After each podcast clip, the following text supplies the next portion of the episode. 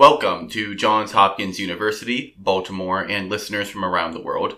I am Raymond Perez, and this is In Progress, the number one political radio show at the Johns Hopkins University. For now.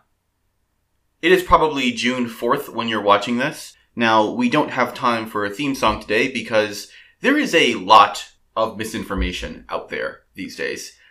And of course, most of that misinformation comes from the right, but some of it comes from the left. Uh, and, you know, on this show, we try to call out the people not only who we disagree with, and of course that's more fun, calling out Donald Trump, Ted Cruz, for instance, but calling out those we agree with is just as important. So I would call out Joe Biden, Kamala Harris, Bernie Sanders, all these different left wing individuals. And as a result, I will call out left wing media sources as well. And there was a really huge left wing, I'm not going to call it a lie, but I will say that there was a huge left wing movement, especially on the far left, that claimed that Joe Biden, when elected, would push for austerity politics. Now, what is austerity? Austerity is basically a form of politics that tries to decrease budget deficits. So what that means is generally an increase in tax revenue, uh, done in multiple different ways. Sometimes it's an increase in capital gains tax, increase in income tax. Sometimes it's an increase in payroll tax, which tends to affect the poor, and a decrease in federal spending. A lot of times that comes from a decrease in entitlements, uh, entitlements being Social Security and Medicare, at least in, in the United States, and a decrease in discretionary spending, for instance, defense spending or uh, spending on transfer payments, transfer payments being a way to say welfare without saying welfare. And generally, a decrease in spending tends to also hurt the poor in a variety of different ways because it tends to be that the poor benefit the most from Medicare, Medicaid, and from Social Security. And as well, uh, the poor tends to benefit from things like WIC, things like SNAP, um, these various federal programs that help subsidize basically the lifestyle of most poor people when their income can't necessarily provide the same thing that the government can.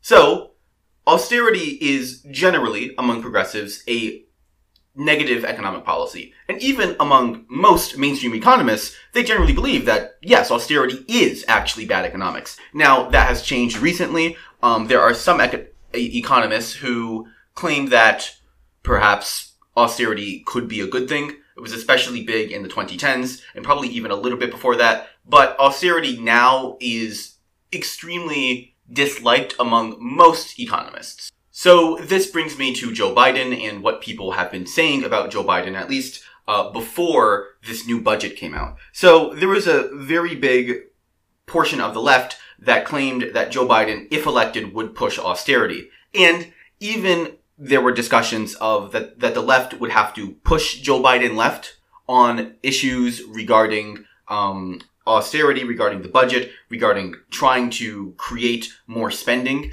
And it seemed as if, from the left's perspective, that Joe Biden would pursue austerity in a variety of different ways. Some said, which was actually crazy at the time, like legitimately get locked up and saying it was that bad, uh, that Joe Biden would cut Social Security, which I, which like is basically obviously not on the cards for a Biden administration. It's not even on the cards for a Republican administration at this point because Social Security is such a third rail in American politics, it really can't be touched. So this claim that Joe Biden would cut Social Security, that was big in January of 2020, uh, and it was even big in the sort of, I'm going to call them bad faith attacks throughout the entirety of the general election from uh, leftists who claim that Joe Biden was a right winger. This may seem crazy and like insane to some people who weren't on Twitter at the time. In fact, I wasn't on Twitter at the time. So it did kind of seem insane to me when I first heard it. But I heard it from a variety of different people on the left, like Kyle Kulinski of Secular Talk. And frankly, I don't watch Kyle Kulinski anymore. I think I watched him as my primary Bernie supporting news. This was at the time where I was just, I was in college and I didn't have time to watch like a Sam Seder or even a David Pakman because if I wanted smart analysis, I would be reading a book, but I didn't want smart analysis. I wanted quick analysis, and of course, that made me turn to someone like Kyle Kulinski. And eventually, I found other left-wing media sources like Krystal Ball. Uh, and when I say left-wing, I don't mean like on the left. I mean like leftist media sources, as in people who are so left that they really don't care if the right wins. It's a very weird segment of the online left. But to be fair, it's a mostly online phenomenon.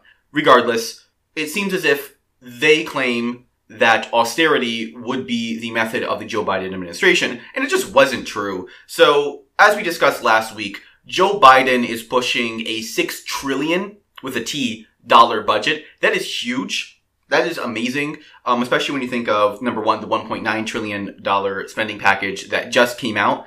Uh, that spending package was um, called the American Rescue Plan. Now you have the American Jobs Plan beginning to come, and uh, the American Jobs Plan is sometimes called uh, the Biden Infrastructure Bill.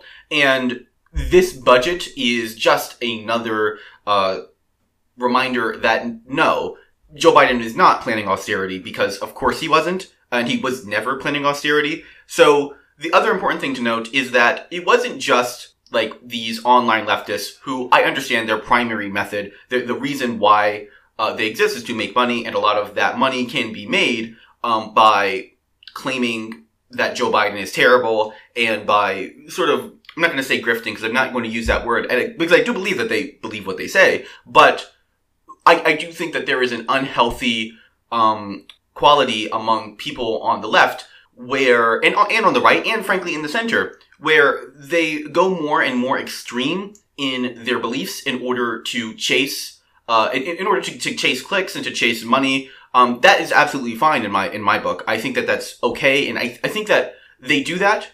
I, I I don't really know how you can argue against that, but I'm not claiming that number one that the center doesn't do it or that the center left doesn't do it, but it is true that that is done, right? If if if you look at early to mid to late, it almost always is more and more extreme. Now, the one person who I think doesn't do this is Kyle Kulinski, as I mentioned, um, I think he was probably the same in 2008. I never watched him, but perhaps he was.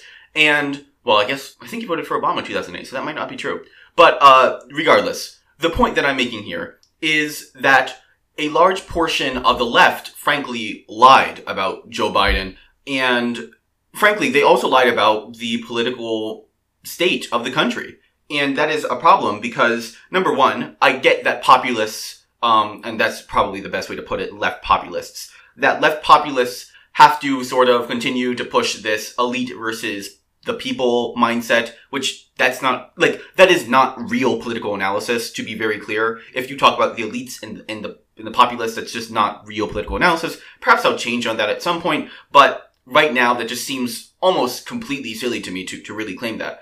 Uh, instead, you might want to call out the rich, you might want to call out the 1%, you might want to call out a variety of different people, but just saying elites just makes that, like, it makes that criticism fall flat. It's not even real Marxist criticism, which at least I'd respect. It's uh, it's just unusable because it's not real.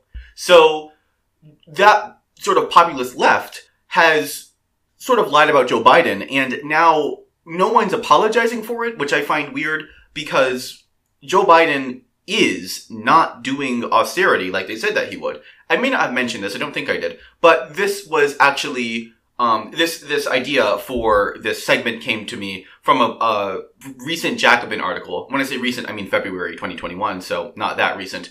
Called "The Left Has Slightly Loosened the Cold Grip of Austerity Under President Biden," and I say this uh, because Jacobin itself published "The Last Thing the Economy Needs Is Joe Biden's Austerity" uh, during the November election. So it seems almost silly to to say that because austerity was never considered by President Biden. And, and, and we know this because President Biden, um, sort of, he, he, uh, appointed two nominees to the Council of Economic Advisors, Heather Boushey and Jared Bernstein, who are economic progressives, and he nominated, as we mentioned in a very earlier episode of the show, Cecilia Rouse, um, from Princeton, who may not be a progressive in the economic sense, but she is at least an economic liberal, definitely on the side of the left more than the side of austerity politics. So it was basically true for the longest time that austerity was never happening. But yet, constantly you heard from the left that Joe Biden would push austerity if he came into office.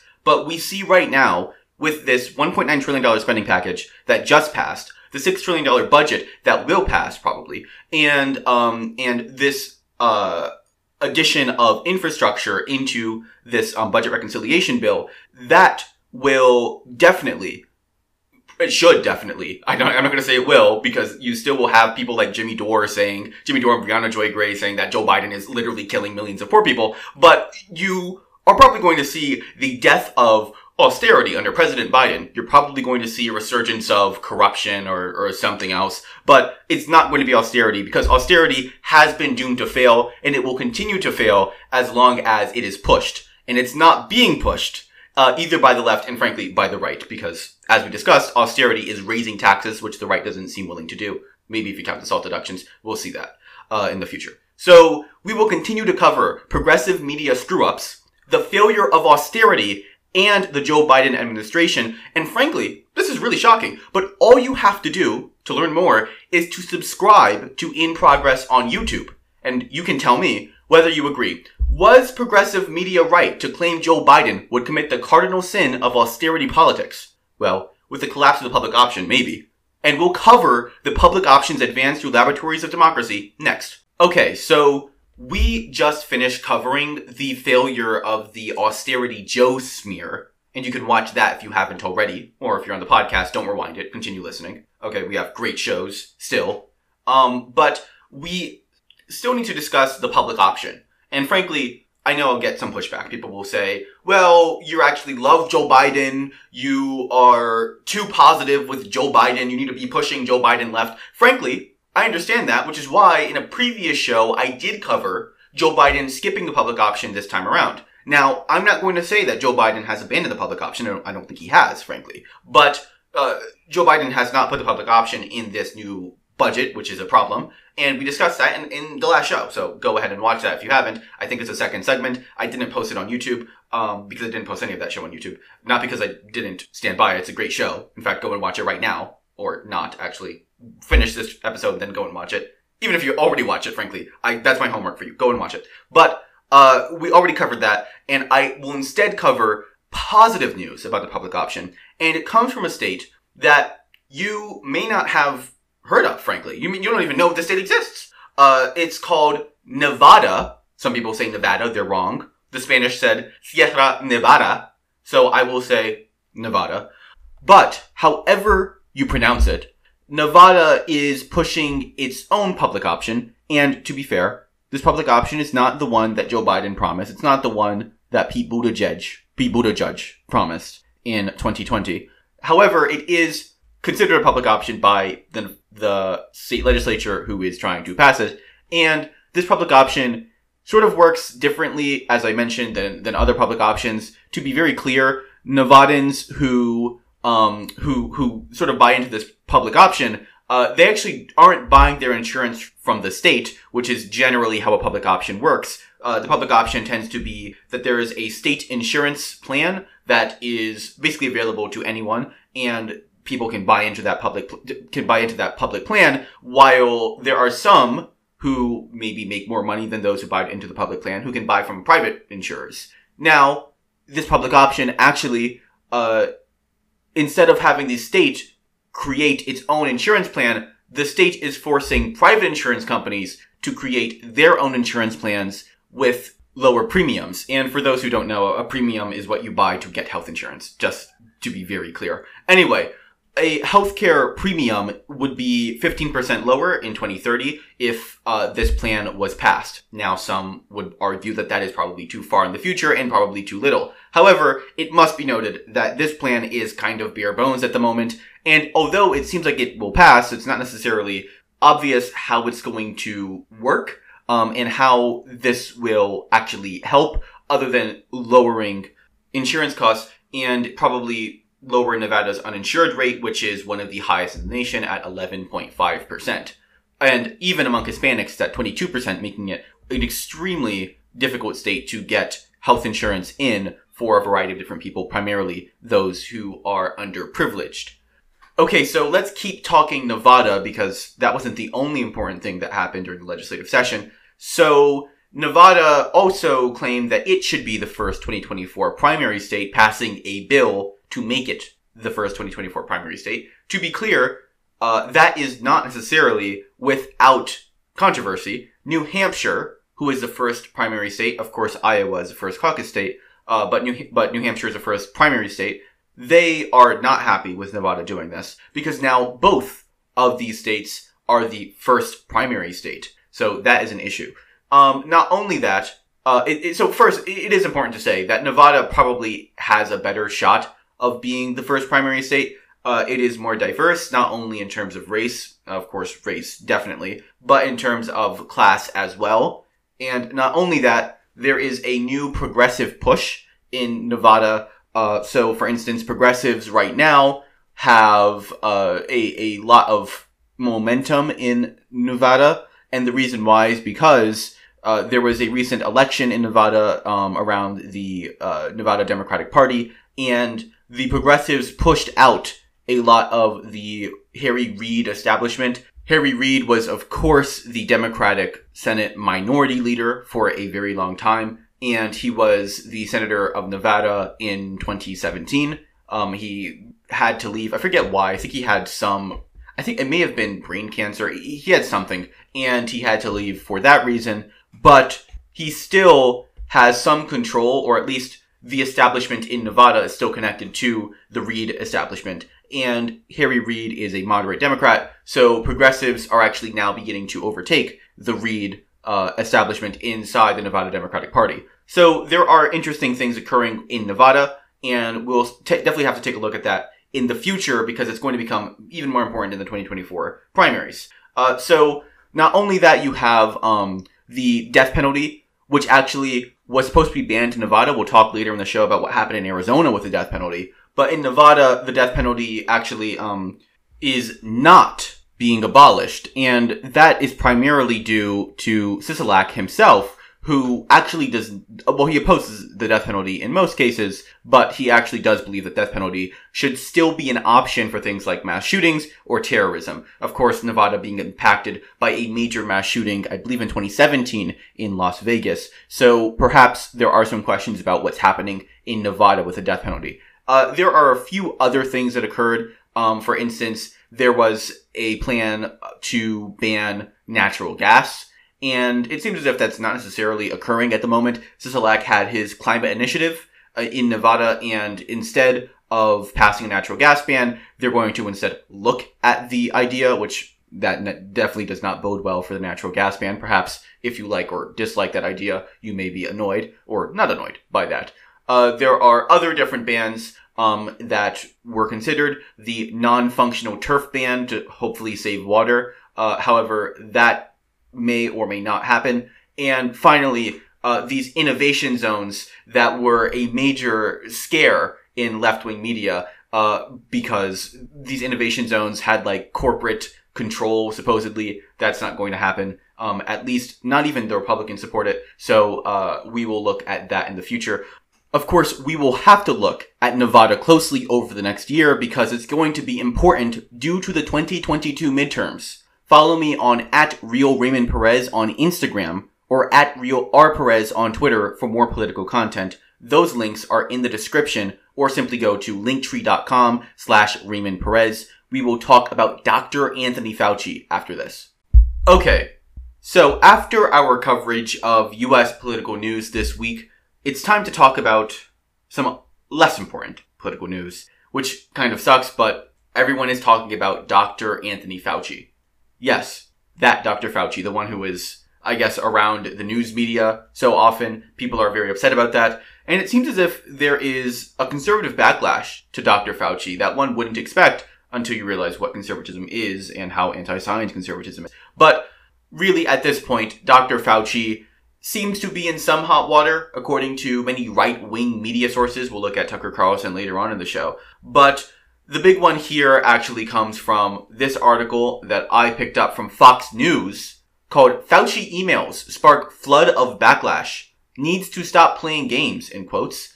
Uh, that one is by Tyler Olson. So, basically, the important thing to note here is that Dr. Fauci has been politicized from the very beginning, and I'm going to get into this sort of Rand Paul, Dr. Fauci debate that is occurring, especially in Congress. But before we do that, let's think about what the right claims is in the emails. what is actually in the emails and where the emails were gotten from.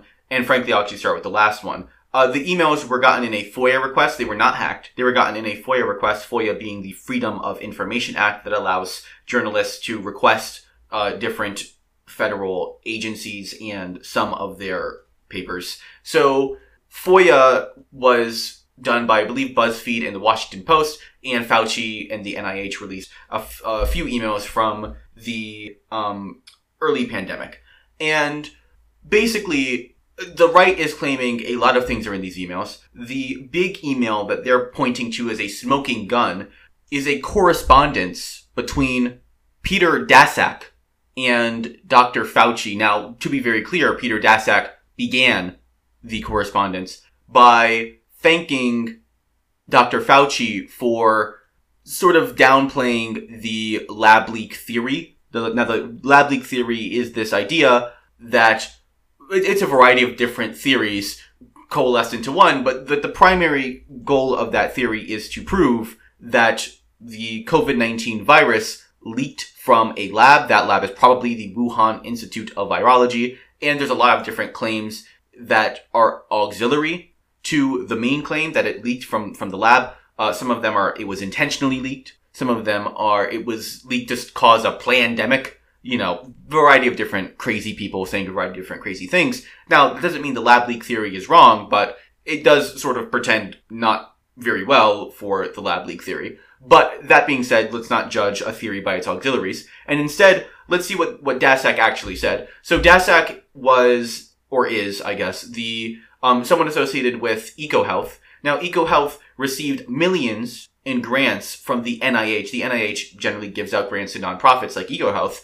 And some of those grants made their way to the Wuhan Institute of Virology. Specifically, according to Fox News, a $600,000 grant came from Fauci's uh, agency, specifically uh, Fauci is of course the director of the NIAID, the National Institute of Allergy and Infectious Diseases. He's not the director of the NIH, as I sometimes hear said, and he's definitely not the director of the CDC, as I've also heard said, but he is the director of the NIAID, and some of the money from there found its way to the Wuhan Institute of Virology. Now, this is a very interesting statement and a very weird correspondence to be upset at because number one, Dr. Fauci never actually explicitly came out and said the lab leak theory is completely and utterly wrong. He never he never specifically said that. He may have sometimes uh, downplayed it in the sense that he said that it was unlikely, but he never said that it wasn't true because there was no way to know that at the time. So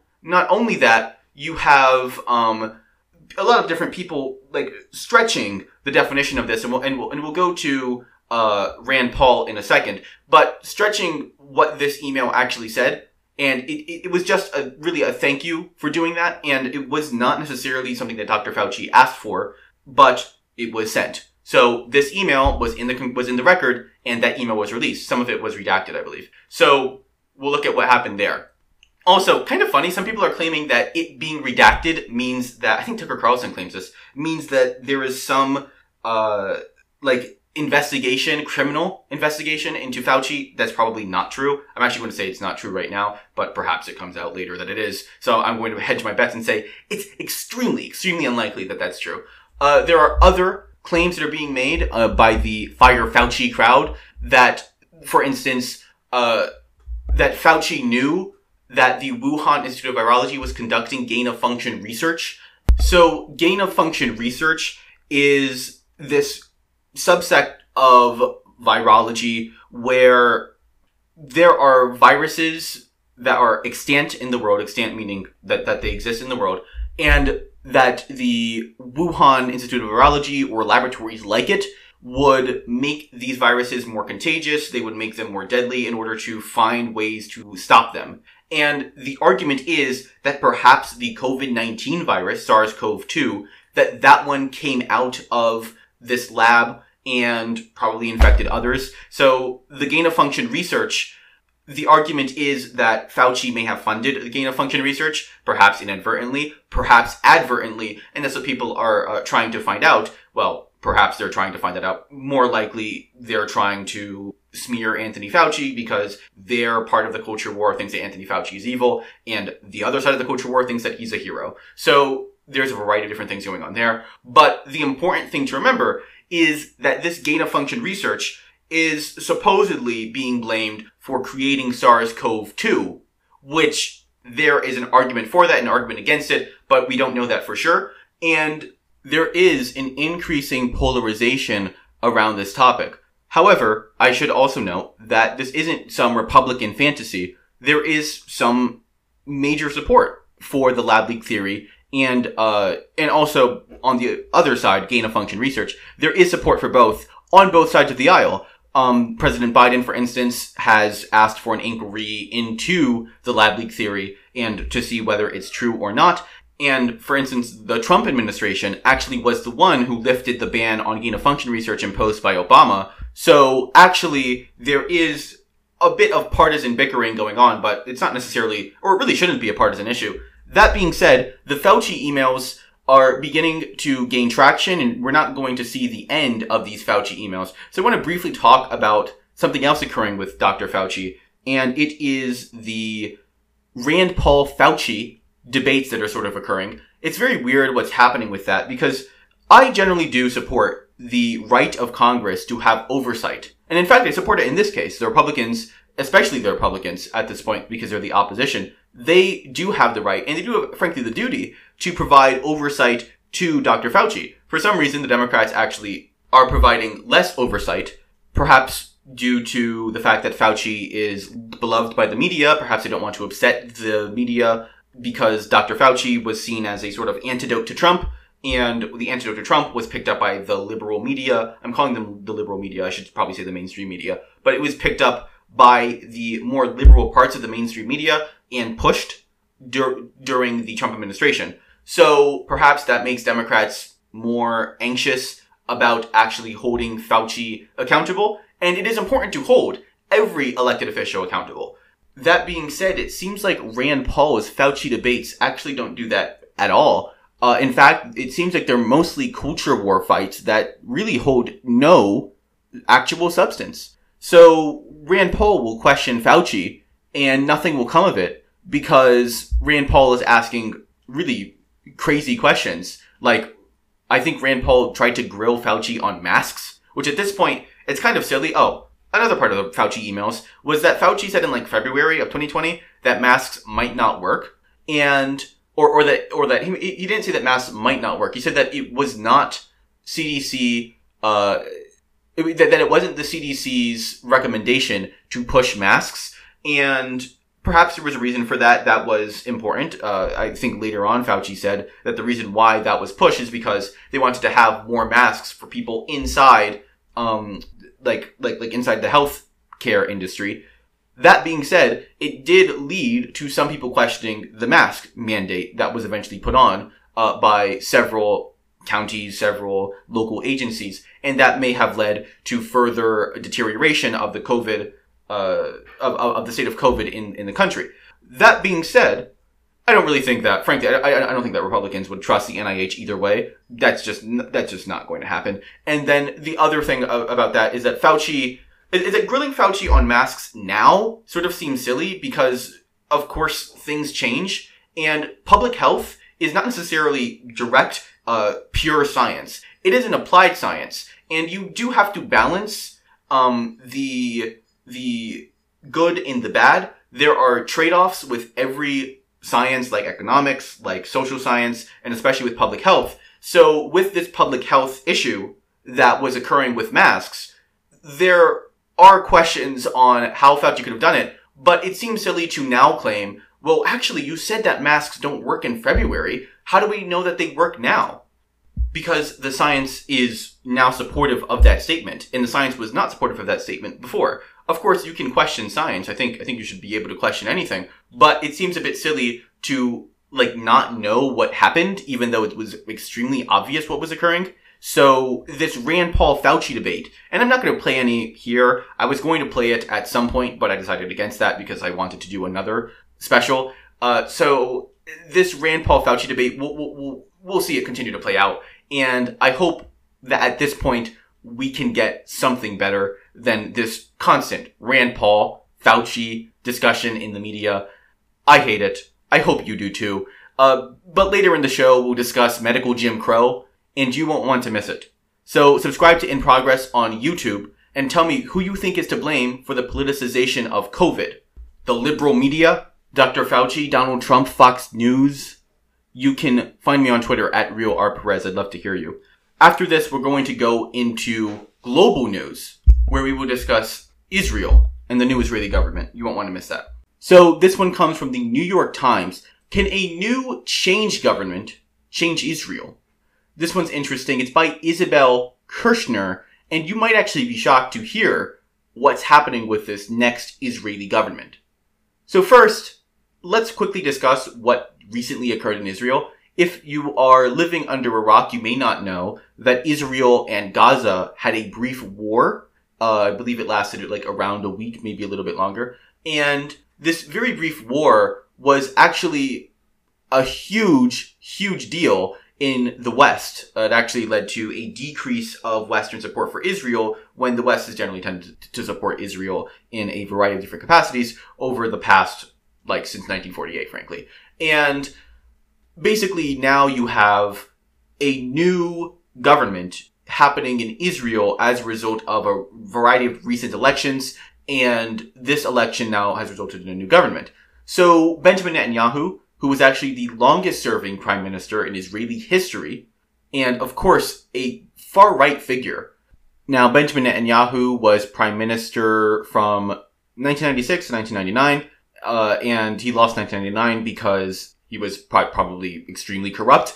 And the other thing is that he actually was too left wing he well he wasn't left wing. He was too centrist, too moderate, I should say, for the far right, and he was actually, of course, right wing. So he was not going to be supported by the left. And I think uh, Ehud Barak uh, beat him in a prime ministerial race, and as a result, Benjamin Netanyahu, realizing that he had lost the right and that had actually led to his loss, he moved to the right uh, and then ran, to, ran for prime minister, I believe, again in 2009 and he won on a right-wing platform and of course over the next 10 years he continued ratcheting the country's politics to the right. He very famously came to the united states and he berated barack obama for his treatment of israel supposedly in the uh, eyes of likud which is his primary party. The likud is a far right party in israel which many parties are far right in israel but likud is definitely far right and likud had a variety of different issues that plagued it. Primarily, a bunch of wars occurred during Likud's uh, time. The 2014 Gaza war, the 20, the one that recently occurred. Of course, a, a variety of other different flare-ups that occurred during the Likud's time in power. And also, Likud had issues from the right, from, from like Netanyahu's right. So Netanyahu was a right-wing figure, but he even had op- opposition from the far right, which he had during his first prime minister term. And as a result, Netanyahu is facing some problems in Israel. And that's probably an understatement because he has now recently lost his election. So Netanyahu is also facing corruption charges. And he generally, when you face corruption charges, as like in America, you can claim uh, parliamentary immunity. So in Israel, it's parliamentary immunity. Sometimes in, in America, it's called executive privilege. And Netanyahu is basically claiming this immunity so that he can't be prosecuted, but he won't be able to do that anymore if he loses his uh, his his prime minister seat, which it seems like he will. Um, so basically, there is a new prime minister, but that prime minister may not be who you think it is. Uh, it is not a center left leader. The center left did not actually defeat. Well, I guess center left did defeat Netanyahu, but the center left is not leading the coalition at this precise moment the leader of the coalition, the person who will be made prime minister after Netanyahu leaves, is actually Naftali Bennett. And Naftali Bennett is the leader of the far right Yamina party. And Yamina is actually not a very popular party in Israel. It only received seven votes. I'm sorry, seven seats in the uh, in, in in the parliament. Now, these seven seats are important because you need to get 61 seats, I believe, to get a majority. And Netanyahu had 52 seats, Uh, well, Likud had 30 seats, but Netanyahu's coalition had 52 seats. And Yair Lapid, the leader of a centrist party in um, in Israel, uh, and that, that party is not the Blue and Whites. It is the successor to the Blue and Whites. But Yair Lapid is the centrist leader of the Israeli opposition, and he only had 45 seats. So it seemed like Likud was better seated to get a parliamentary majority. But the issue is that when you have 52 seats and 45 seats, the question is, how can you get more seats? And Likud had basically reached its ceiling.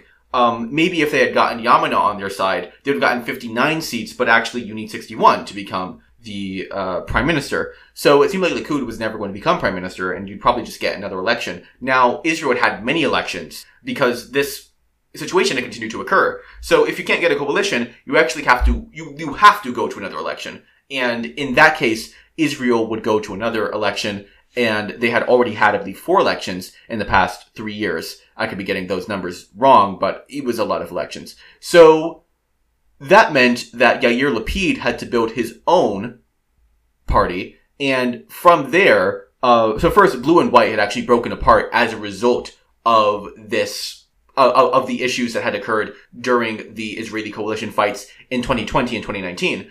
Um, Blue and White had sort of like completely fallen apart as a result, uh, but still, despite that, Blue and White could form their own, um, they, they, they could still work together uh, and form a coalition to defeat Netanyahu, but they just weren't running together on the same ticket. Now, Lapid, who was a, I believe, a, newscaster, I, I, I think he's, um, I, I forget why he's important, but he is like a newscaster. He's fairly well known in Israel, uh, and he is a, a pretty clear centrist.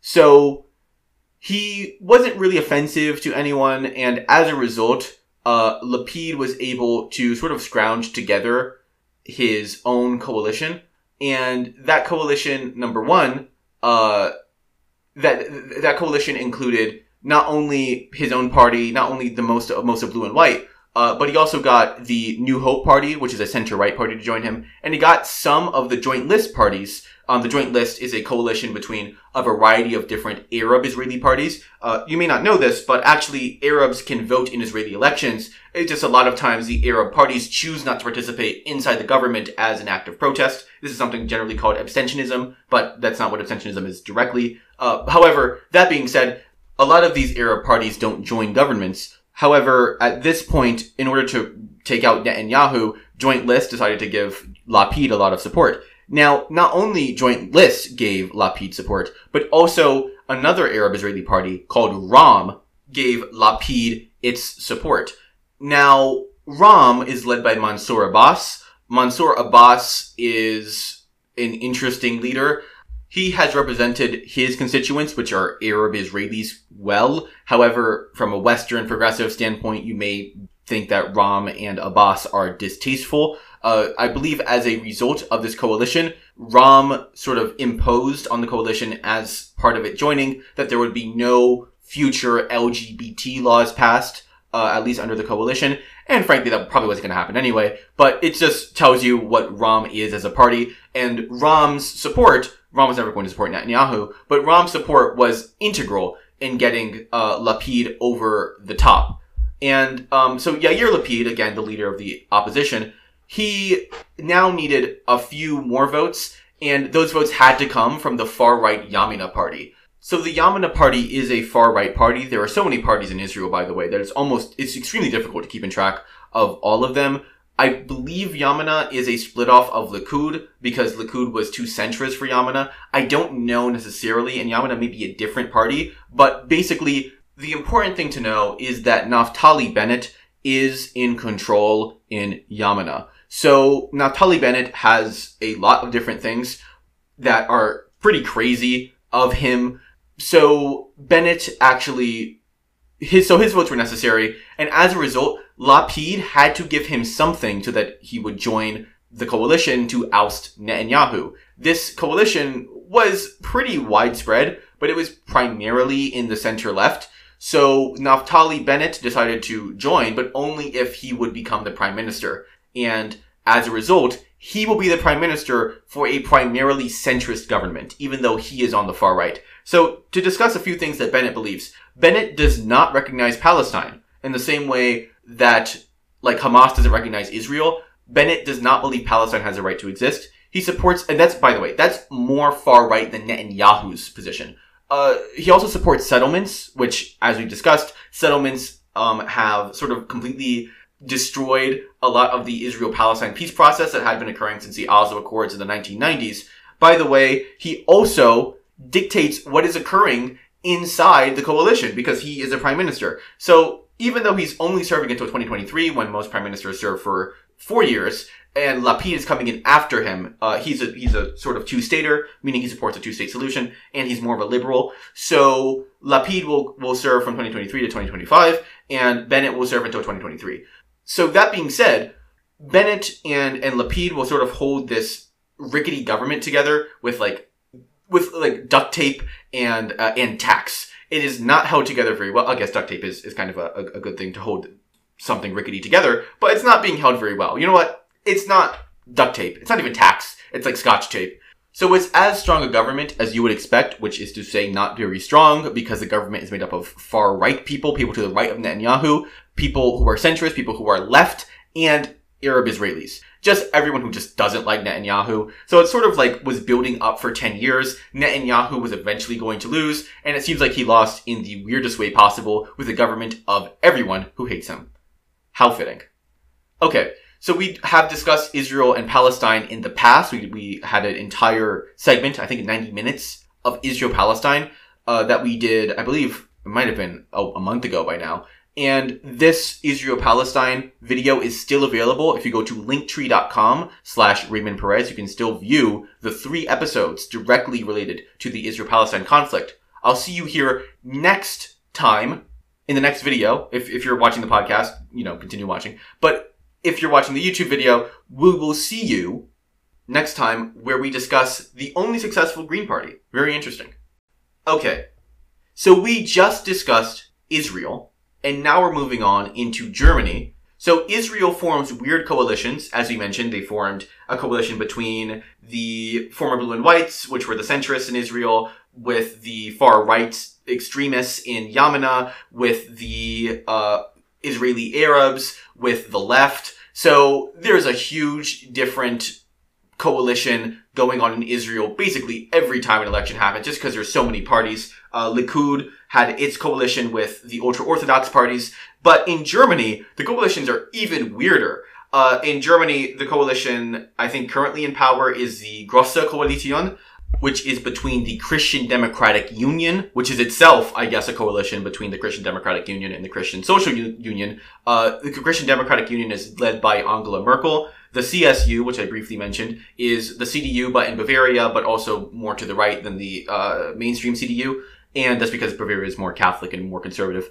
Now, the CDU is an extremely moderate party in a variety of different ways. It supports the social market economy, something that you would generally see from left wing movements, but of course it is socially conservative to put the Christian in the name, as it were.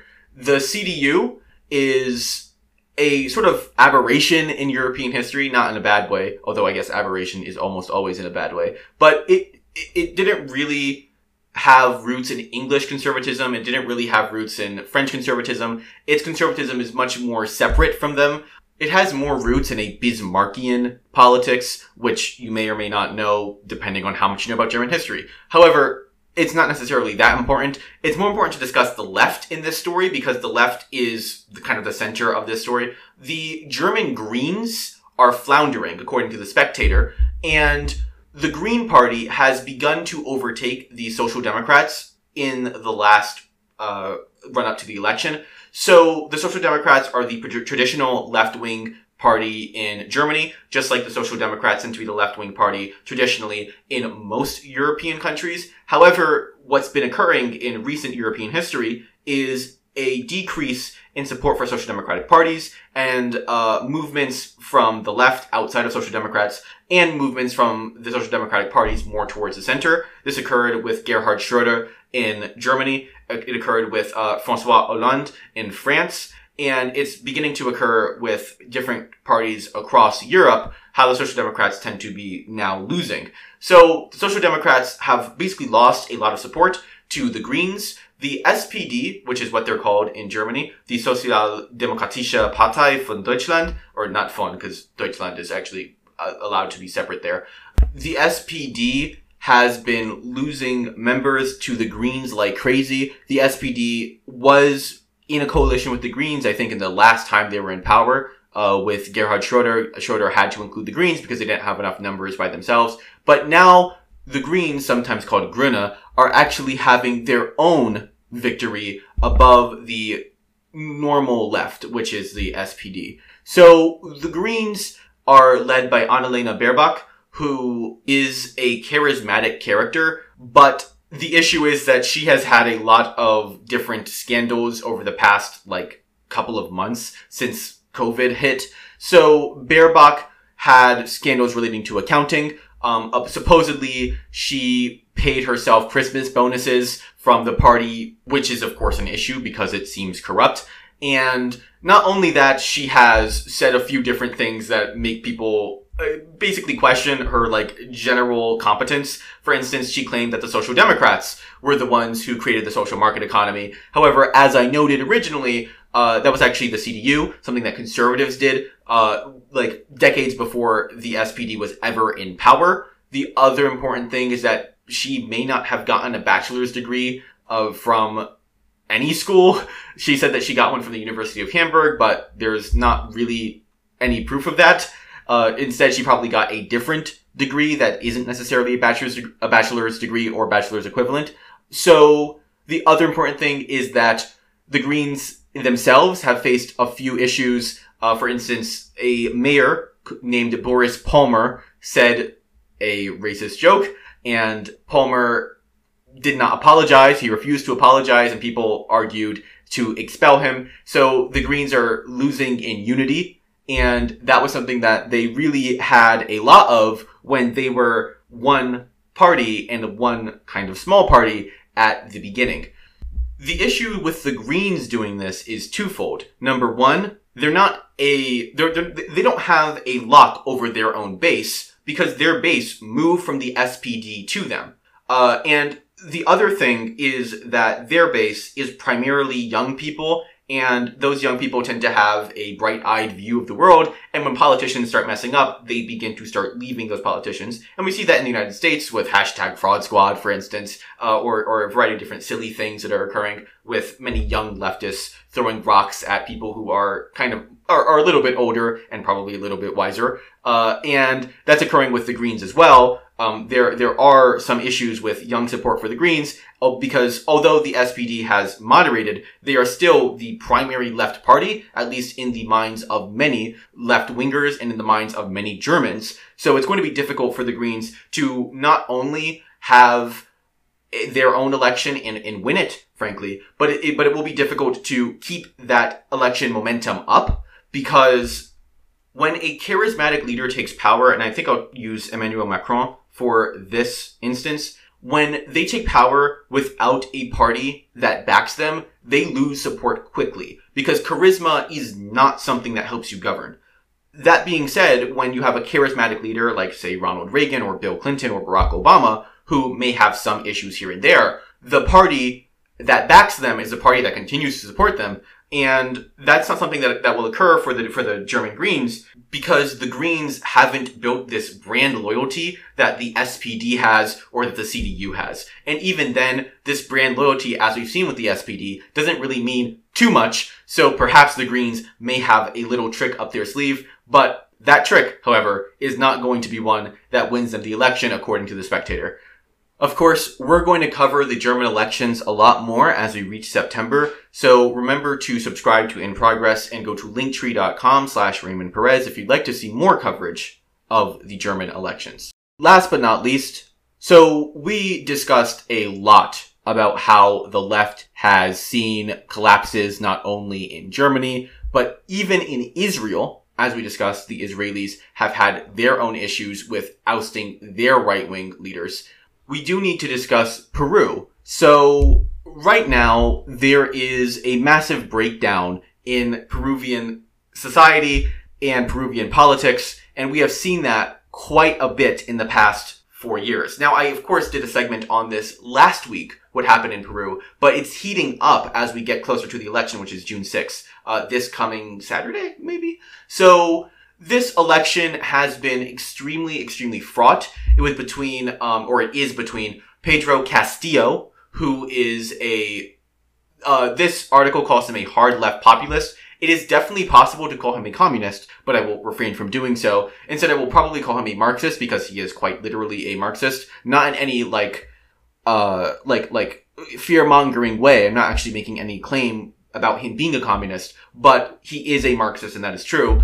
So, he wants to nationalize multiple industries. He wants higher taxes, which is fine. And, uh, he wants a new constitution. And he also wants uh, to decrease the um, the power of copper companies, which is good, by the way, especially if you live inside Peru. It definitely would be a, a very interesting economic proposal for you. However, this is something that has been run on by a lot of different people in the region. So, for instance, uh, uh, Nicolas Maduro in Venezuela, um, Hugo Chavez in Venezuela as well, uh, Evo Morales and Luis Arce in Bolivia. Uh, and this may or may not work out. In Bolivia, it has worked out in some extent, and in Venezuela, it has definitely not. So, these different anxieties are leaving some Peruvians a little bit upset with Castillo. Some Peruvians don't want to support Castillo because he may be a communist and he may turn Peru into Venezuela or Bolivia or Cuba.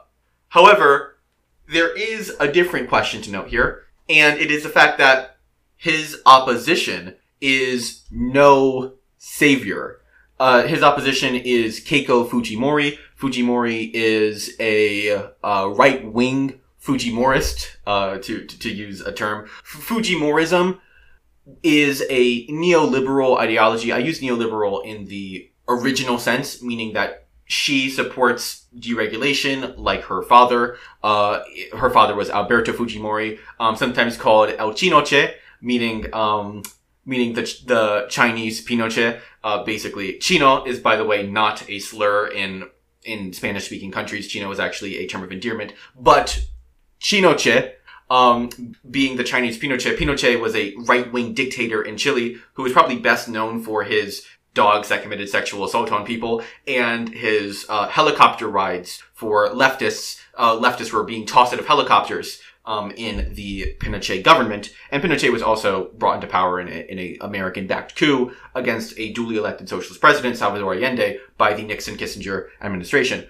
That being said, uh, the Fujimori government probably wouldn't be a good thing. Uh, just because Fujimori is not a great leader, uh, Fujimori was extremely corrupt, um, and probably, and not only was, was he corrupt, he also committed human rights abuses. Uh, so, Keiko Fujimori is not Alberto Fujimori, that should be noted, but Keiko Fujimori has a lot of the same support that Alberto had, and, um, and she is willing to oppose Castillo on the grounds that Castillo will be a Cuba or Venezuela type person. Castillo seems more likely to win, and the economic indicators basically show that that is not great for Peru. Uh, right now, you're seeing a massive, massive uh, dump of Peruvian cash. The, the Peruvian currency is called the sol, and the sol is depreciating in value, which is similar to inflation, but not really. There's a lot I could go into. I'm an international monetary economics major, so I, I can go into that, but I'd rather not. Uh, basically, Peru is having many issues occur to it at once. You have a major recession, you have major unemployment, and if you have unemployment and inflation at the same time, that is perhaps the worst thing that you can have. So there is massive capital flight. People are leaving uh, Peru with all the money they can, and they're trying to put it into the dollar, into into something more stable, so that the Peruvian sol, uh, when it inevitably inflates, when it inevitably depreciates, uh, there will be less of an impact for them, which that's not great for the average Peruvian, but for the wealthy, yeah, they they drop the money and leave. So the important thing to know in international economics is that what's more important than what actually happens on the ground with economic indicators is the expectation of what will happen. That's extremely important for exchange rates and interest rates. So when that happens and people expect Peru to be a, a weak country economically in the future, that actually portends a weak economy in the future. And that's not great for Peru, of course. So you have a decrease in capital, fl- you have an increase in capital flight, excuse me, which leads to a decrease in investment. And that in itself can cause major issues for Peru. And we will see what occurs with that uh, in the future. We'll see if Peru becomes the next Venezuela, as Keiko Fujimori likes to claim. Um, but let's be very clear. Fujimori is not necessarily herself this great leader. Uh, Fujimori was arrested, I believe, on corruption charges. I think I don't think she was ever brought up on them, but she was arrested on corruption charges, and uh, she may or may not pardon her father. There are a variety of different issues at stake with the Fujimori Castillo election. Um, I'm not going to make any endorsement, of course, because I don't live in Peru and none of you do. So most of you who actually care about the election or either think it's interesting or you're probably LARPers. So regardless, uh, let's just leave it there and say we're going to discuss Peru in the future, depending on what happens to it. If you, if you don't hear about Peru anymore, it probably will be a good thing. But if you hear about Peru in the, in the near future, it may be a bad thing. So let's continue to uh, listen to what is happening in South America, uh, especially as the Peruvian elections take place on June 6th. Of course, if you'd like to know more, uh, you, you, can of course go to In Progress with Raymond Perez. You can find it on Spotify, Google Podcasts, basically anywhere you get your podcast uh, you can find it. And we did an episode where the, we did like a 20 minute or maybe even 30 minute segment just breaking down the Peruvian election so that you know what happened in Peru beforehand and what happens, uh, and what's happening now. Um, where we discuss Fujimori, we discuss, uh, PPK, we discuss, um, and a variety of these different, oh, and, uh, Merino, of course, and of course Sagasti, who is the president right now. Um, we just discuss a lot of these different people and, uh, the problems that they caused for Peru or that they tried to fix and then got impeached four times four. Uh, so yes, this Peruvian impeachment scandal is really interesting. Go back and watch it if you haven't. Uh, and we will see you next week where we discuss the Peruvian elections and their outcomes. However, of course, the show is still continuing. So look out for the next segment, which is on our favorite grifter. Yes, I'm using the G word, grifter. Okay, so now it's time for my favorite segment, which is Grifter of the Week, of course. Uh, so we've had some great alumni of Grifter of the Week. We've had Ted Cruz. We've had Steve, what was his name? The guy who interviewed Trump. The guy from Newsmax. I'm saying it like you can respond to me and I can hear you. Uh, it's Steve Cortes, I believe. But I, I yeah, Steve. Let's call him Steve. Uh, so we had some great alumni and today we're going to have an even more interesting alumni. Probably hasn't come on the show for a while. Uh, and we actually may not have ever mentioned him, which is interesting. But this one is actually probably very well known to a few of you. Maybe, maybe you've never heard of him. And he is a, I'm not gonna call him a failed journalist, but he definitely did not do well as a journalist for a very long time. He sort of went from CNN to PBS to MSNBC and he ended up at Fox. Uh, he was really destroyed by Jon Stewart on the show Crossfire, which actually literally ended the show. He literally got destroyed so hard that he had to leave the show. Uh, and then he had his own nightly program on MSNBC, and he has been on Fox News since 2009. Of course, he's written two books. One of them, of course, called Ship of Fools, not a great one. And he also, I think, ran the Daily Caller, which is not the Daily Wire, that's Ben Shapiro's, uh, but the Daily Caller. And last but not least, he replaced noted sex pest Bill O'Reilly on his new show called Tucker Swanson McNear Carlson Tonight. Tucker Carlson, of course, being the grifter of the week. Clap, clap, applause. Actually, we need a jingle for the grifter of the week. If you know anyone who can do that, you can email me or, you know, DM me on Instagram or whatever. Uh, regardless, we, we do, we do need a jingle for grifter of the week. I think it would be kind of funny. Um, so Tucker Carlson is one of my least favorite talk show hosts, uh, because he just, he just rubs me the wrong way how he kind of I'm I'm, not going to say that he that he grifts, but he does absolutely grift, right? Because if you ever watched Tucker Carlson uh, before 2009, even before like 2015, he never really sounded like this. Uh, but now he's gone completely, totally populist insane. Uh, populists are falling for his rhetoric all the time, and he is loved by many on the right uh, because he's a paleocon crazy. That being said, let's listen to what Tucker Carlson has to say about the new Jim Crow Let's hear this. Good evening and welcome to Tucker Carlson tonight. Hope you had the best weekend. Did not. If you're a middle aged American, some of us are, you can probably still dimly remember back to what things used to be like in this country, say 13 or 14 months ago.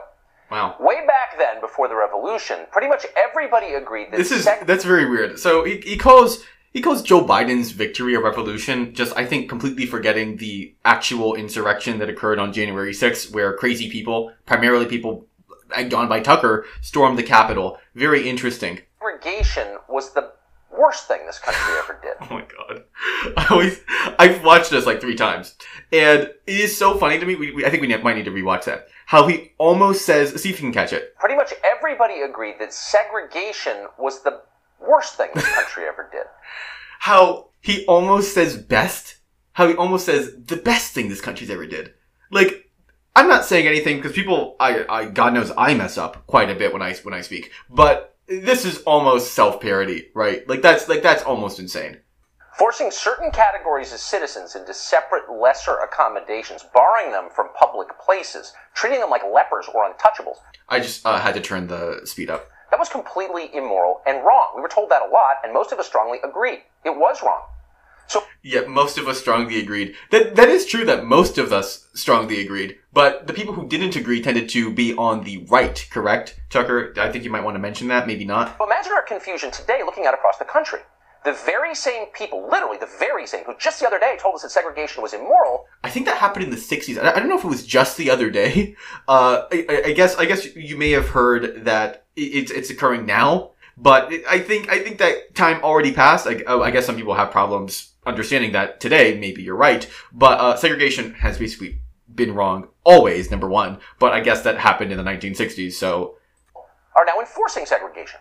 Should we be surprised? Probably not, but we still are.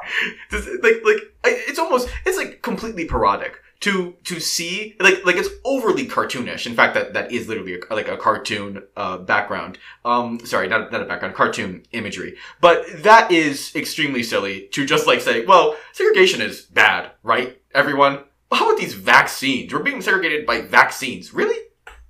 Just this morning, the New York Times informed us that unless you can prove you have taken the injection that the Democratic Party demands you take, you are no longer per- and public health officials almost everywhere. It's not the Democratic Party. It's basically everyone with a brain is saying, please take the vaccine. Please take the vaccine. permitted in bars, comedy clubs, even some dance competitions in the state of New York. You're too dirty to appear in public. You're not welcome near normal people. That is, that is actually true. You are, you are too dirty to appear in public. Want to watch the NBA playoffs in person? You had better be vaccinated to do that. Otherwise, the New York Knicks will bar you from Madison Square Garden. Why? Why, why is that crazy? Uh, I mean, the number one thing is that the vaccines have a very strong, uh, uh, effectiveness. However, to be clear, it's, they're not 100% effective. Uh, the only way that you reach the herd immunity necessary is if everyone gets vaccinated, or as close to everyone as we can get. So basically, that happening, I'm not really upset about it. You can still go see a baseball game if you want to, but be warned, you will be sitting in your own roped off section, marinating in your shame with the other disobedient bad people. Yeah, you should. Medical Jim Crow has come to America. If we still had water fountains, the unvaccinated would have separate ones. Okay. It is just insane that he calls that. I'm, I'm going to stop it here. But it, it is just insane that he calls it medical Jim Crow. Like, like those three words should not really be combined. I'm not necessarily sure how medical Jim Crow, frankly, medical Jim Eagle, to be clear. Uh, I, I, I just don't know how you say that, right? People who are, who are unvaccinated have always been barred from doing certain things, like sending their kids to school, right? Uh, because you need a vaccine to go to school. That vaccine may be the MMR vaccine, maybe meningitis, but you need it to go to school, right? There are certain things that you can and cannot do with a vaccine. It just happens to be the fact that polite society wants you to take the vaccine, which is good, by the way. And as a result, there are certain things that unvaccinated people cannot do. And some of those are basically to be unvaccinated and to spread the vaccine.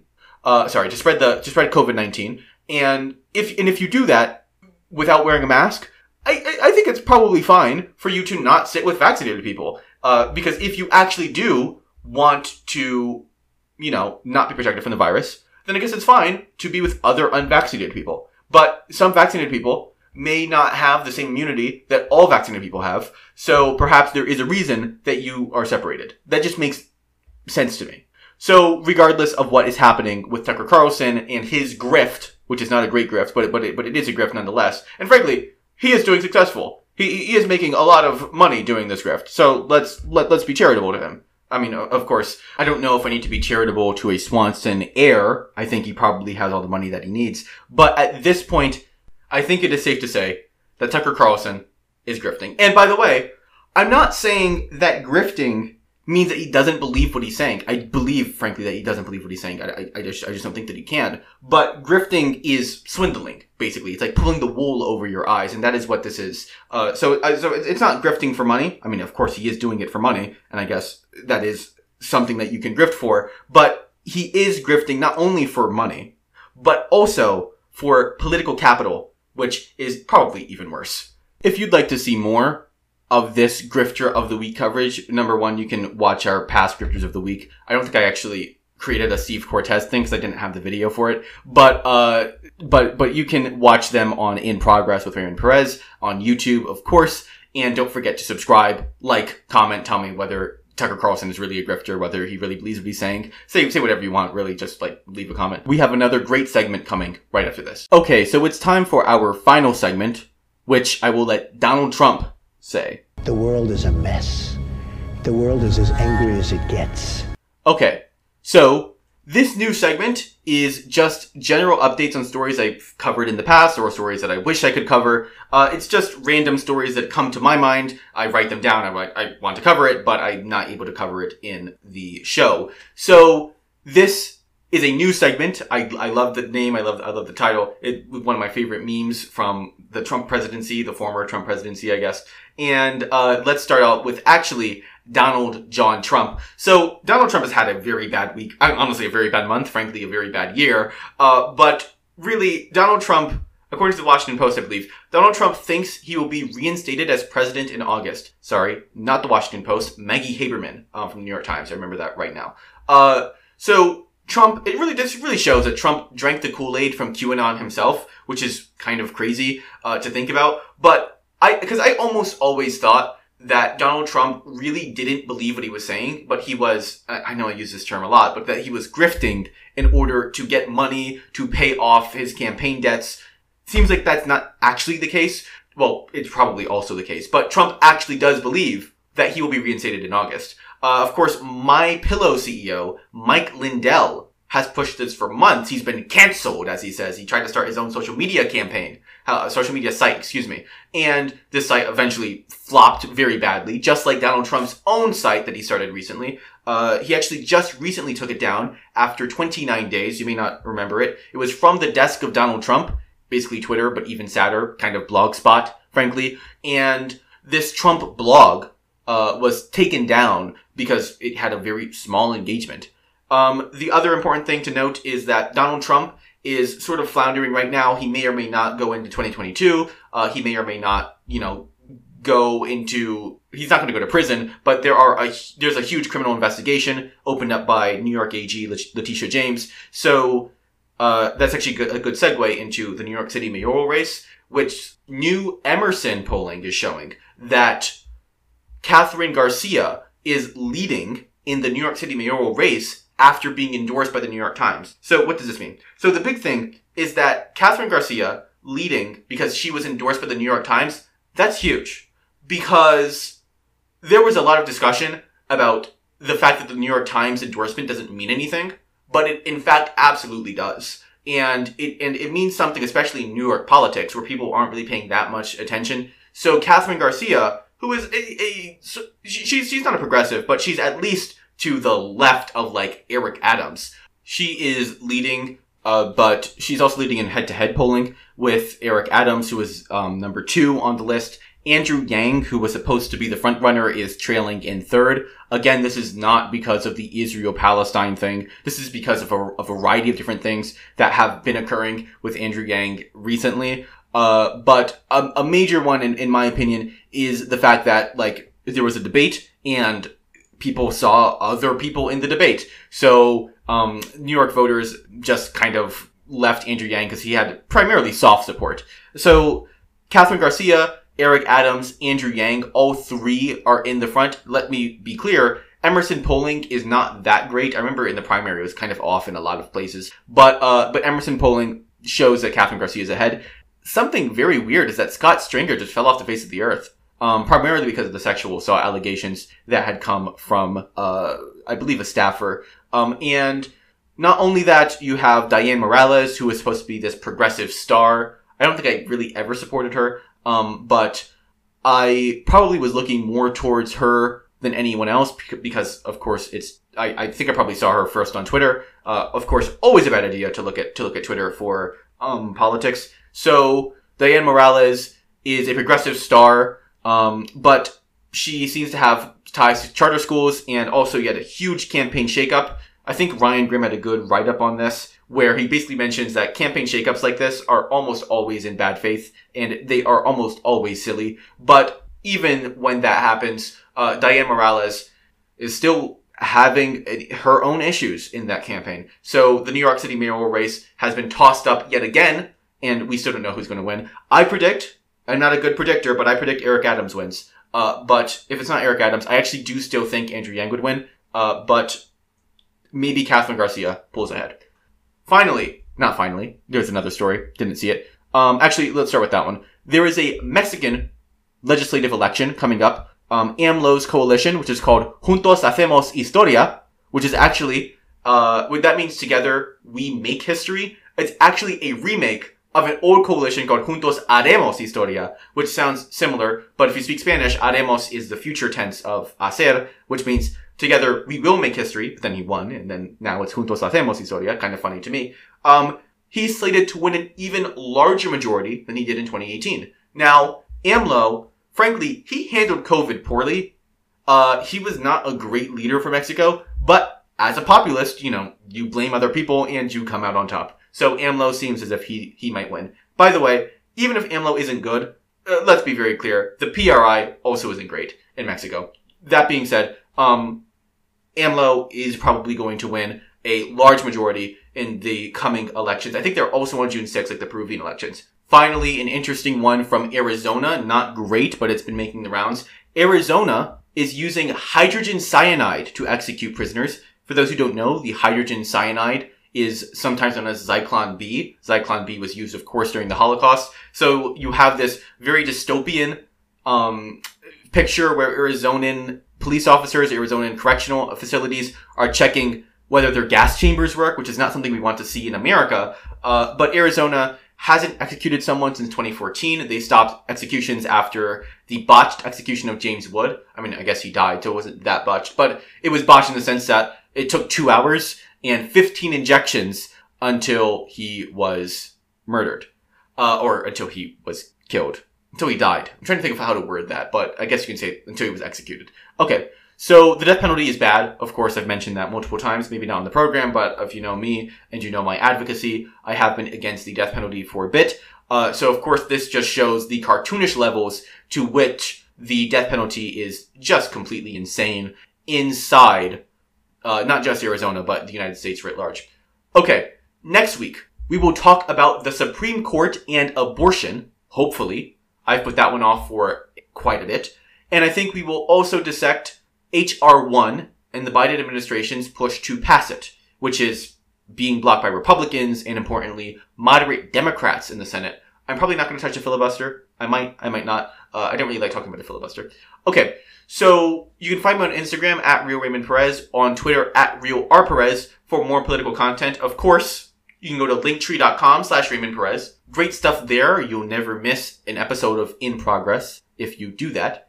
You can, of course, watch In Progress with Raymond Perez wherever you get your podcasts or on YouTube. You can follow me on YouTube, subscribe on YouTube, uh, including Spotify, Google Podcasts, Breaker, Radio Public, and Pocket Casts. We're looking very strongly at Apple Podcasts. We're looking very strongly at Apple. I will be there next week if you will. And remember, the change we need to see is always in progress. Thank you for watching.